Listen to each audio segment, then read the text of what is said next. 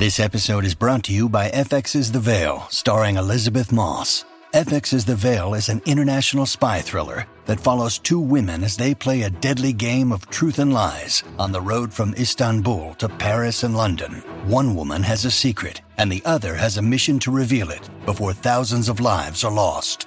FX's The Veil, now streaming, only on Hulu. Right now, everybody's lead guest because his book's out today. Tyrus, Fox Nation host, co-host of Tyrus and Timpf on the podcast, you know that, and author of the brand new book Tyrus, a memoir. But he's also the real star of Gutfeld at night, or one of the many uh, at eleven o'clock. Tyrus, welcome. You know, you just can't be a bad guy. Uh, G- Greg takes all these shots at you, and that was a great shot, but you couldn't let it go. You're just too good of a human being, man. You just you're the best. You know what? You're on the high ground. I'm I on the high ground for that. Yeah. All right. Because you know, Tyrus, I put you on that high ground as well. What an upbringing you had. This was how tough was this book to write, or was it therapeutic? It was both. Uh, and you're my favorite book, uh, The President Freedom Fighter. I love that book. Thanks. And I, I love the courage that it took to write that book. But um, when you write about yourself, it's tough. I can never do it. It's I I almost didn't do it. Like I the hours that you spend when you go back on stuff, it's you like relive it in a certain extent and then you get angry about it and you get embarrassed about it. You don't want to talk about it. There was a lot of phone calls. I had a writing coach, Chris Epting, and there was a lot of calls like I, I don't want to do this anymore. Take it out. Let's change it. Let's change it. Especially once the, the when it was finished and I sent it off. I was calling him probably every day, going, you know what, man, I don't. This is like walking naked around town, you know, and you're basically saying, hey, everyone who knows me, you need to know me more, and that in itself is kind of. It's no, I, I think awkward. it's I think it's great. I'm I'm I'm already on chapter five. I uh, got through it. I know the latest chapter, but I didn't know the earlier ones. But growing up was brutal. Your dad uh, was beating up on your mom, and you saw that. And the way you do it to hide, you literally hide under the bed. Yeah, you didn't even know what to do until one day you grabbed a knife. Right. You know, I have to I have to thank Lou Ferrigno uh, for getting me through my childhood, and uh, because eh, messages on TV are important, and at least you know in, in my generation, and uh, seeing a little guy turn into a big guy to solve his problems, and then turning back into uh, he, The Hulk. the Hulk, and he'd, he'd solve everything. Oh, that's what I tried to do. I had had enough one night, and I just my mother crying every night and always being afraid and having to help clean her up was was always difficult. But I was always making my mom laugh. I always tried to do things to make her laugh because she was she was young. I mean, she was only 15 when she had me, so she was a, a kid herself. And um, depending on what level of the beating was that night, um, it just got to the point where I'm her little man. I have to do something, you know. So I decided to do something. The problem was that in You the movies, there was four. There was there was that, but there was also you see things when you go back and you try to tell the story through your eyes as a four year old. In your mind, every movie that you watched, when somebody got stabbed with a knife, they fell down, they died. It was over. It was it. It was done. Like all you had to do was just get Yeah, him. It was done. right. So that was my plan.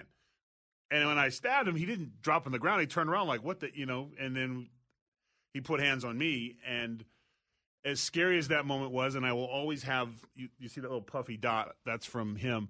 I'll always have that scar on my uh, orbital did he socket. It was a backhand, yeah.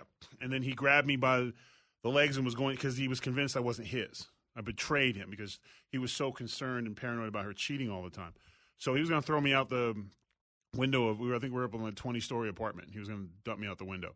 But my mother was able to talk him down and calm him down. But that moment, as terrifying as it was for me, was the spark that made my mother made a change. I guess it was okay for her him to batter her, even though that's terrible. But once he turned it on to me, that's when she was like, I'm done with this. That gave her the fire to get us out of there. And he did. So you go to your grandparents, but you said flat out, as much as you respect your grandfather, he said he didn't want little black kids in No, the house. and- and you're an making it interracial couple. yeah. Uh, Yeah. Interracial couple. Uh, you point out that in 19, even in 1986, that you were fugitive. Your parents were fugitives. I came out an outlaw. Right. You know, which uh, we just got silly. We're silly people. but he got there stabilized thing. But your grandfather, see, you knew you couldn't live there. And this is one of the things in the book that I talk about is we we always worry about we always focus on the sins of people.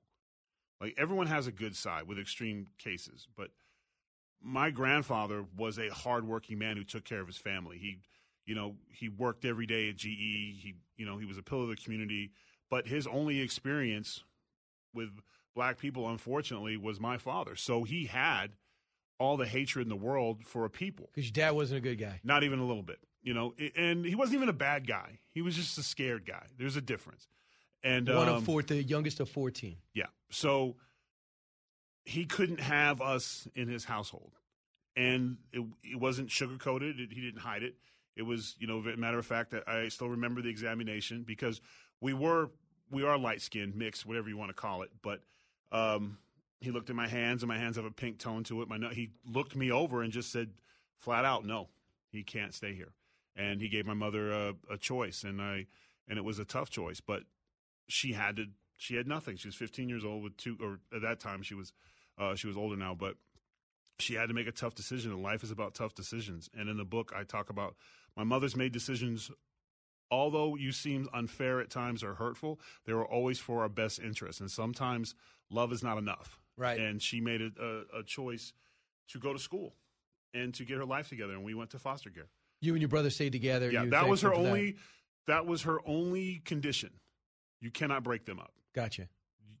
Otherwise, still, deal you, off. You tight with your brother now?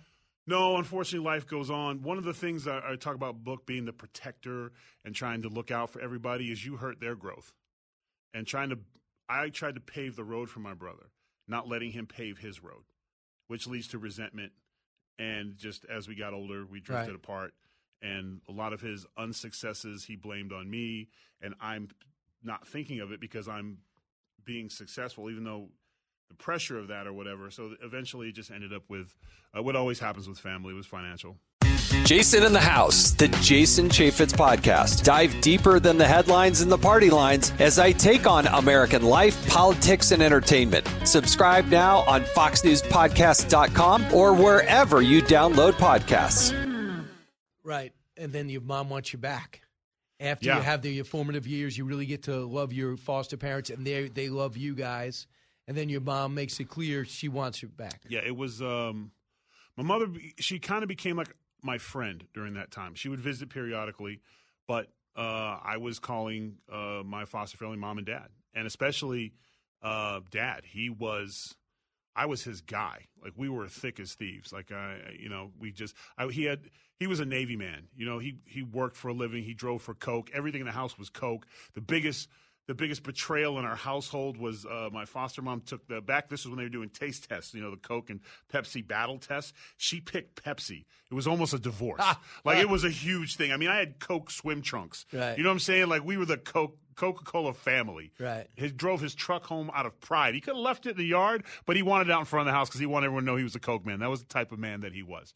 And he cut hair on the weekends, and I'd be in his barbershop with him. But uh, them giving us up was uh, one of the one of the worst days uh, of my life. But again, it goes back to they made it fun, even though that they were pretty broke up. And you was there's still probably something underneath that you you were determined to be successful. You were gonna you were gonna overcome all this. Well, would you say?